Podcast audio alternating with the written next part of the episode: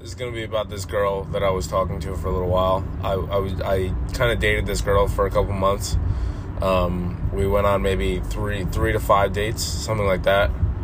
Um, hooked up a couple times, liked each other, and then it it faded a little. I think she got kind of tired of it, over it, fizzled. Um, response times got longer and longer, and then eventually it was just like, all right, this is not happening anymore. Um, and then we just like mutually understood that it was over uh, without like an official talk, but just there was that understanding between us. Um, and it doesn't feel good. I mean, it's sad. I liked her more than she liked me.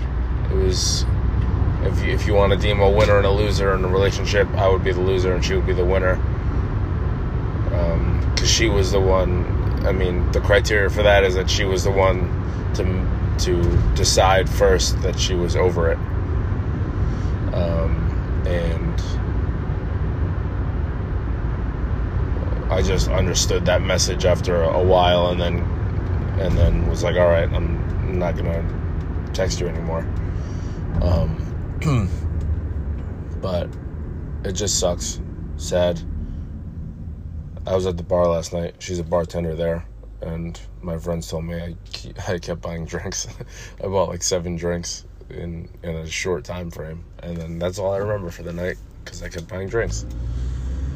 Um, but yeah. So that's just a shitty thing that happened. Um, and it sucks. But time to move on.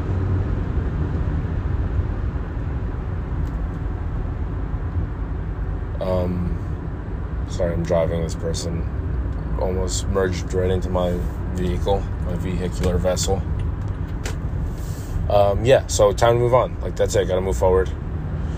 Um, you know, you don't want to. You, you get accustomed to something you like, you want to stay there, but it's like like over over.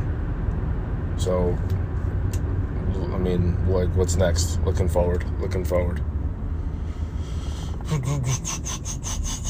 Yeah. What's next? That's it. So dating, the two the two sides to the coin that I see are on the one side, it's fun and exciting because of opportunity. You don't know what's gonna happen. You don't know who you can meet. You don't know how fun it could be. And then on the other hand, it's fucking annoying because you have to keep starting over.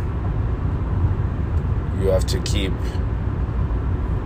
starting over. Like you put all this time and energy and effort into one person, you like them, it doesn't work out, now let's start new, which is not a big deal. And then you do it again, not a big deal. But you do that a few times, five times, ten times, whatever, and it's like, all right, I'm I'm kind of getting tired of this. Um, and I listen to people. I listen. I mean, as you're plotting your strategy moving forward for your life, specifically right now with. Uh, with dating, it's a smart thing to listen to people who have been there already and who can advise you in the right direction. And when I listen, what I hear is married people telling me don't do it. People who have been married for, I don't know, 30 years or more, I would say a pretty large percentage of them are like tired of it and over it and and are like I don't want this person annoys me. That's that's what it is. It's this person annoys me. That's what I hear when I listen.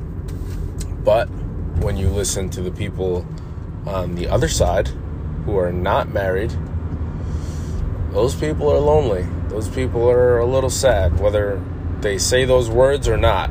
I mean, if you if you're a good listener, they don't have to say the words for you to know that they are sad and lonely. Um, and maybe I'm just being pessimistic and I'm only hearing bad news. That's possible because there are some people who are married and are happily married. Uh, I've my friends' parents come to mind who have been married for I don't know, at, at least 20, 25 years. And they are like a, a new couple. Like they are fall in love every day, it seems like. They go on vacations and they explore and they're moving and they have projects together and they bust each other and they joke and make fun and laugh and have fun. Um, and obviously, I don't know what happens behind closed doors, but that's what it seems like on the outside it seems like they love each other very much after a long time. So that can happen too. Um, but on the other side, people who are not married, I'm not sure. I'm not sure if there's anybody who's not married after a long time who isn't lonely. I don't think that's ever the case. So if um, let me think. Is that ever the case? Can you ever be not together with somebody for a long, extended period of time, especially the end of your life, and not feel lonely? I don't think so. I think you're always lonely if you're not with somebody. Um, so when you think about it that way, if you're not with somebody, you're guaranteed lonely. But if you are with somebody, you could make it work.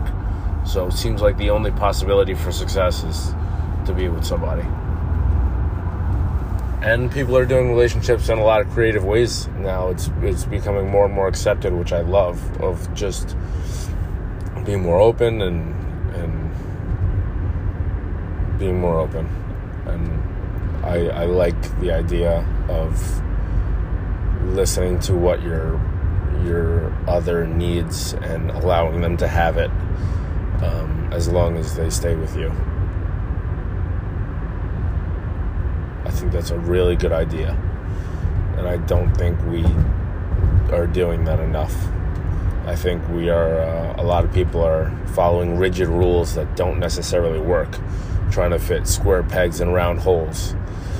And then over time, you can't keep shoving a square peg in a round hole over and over.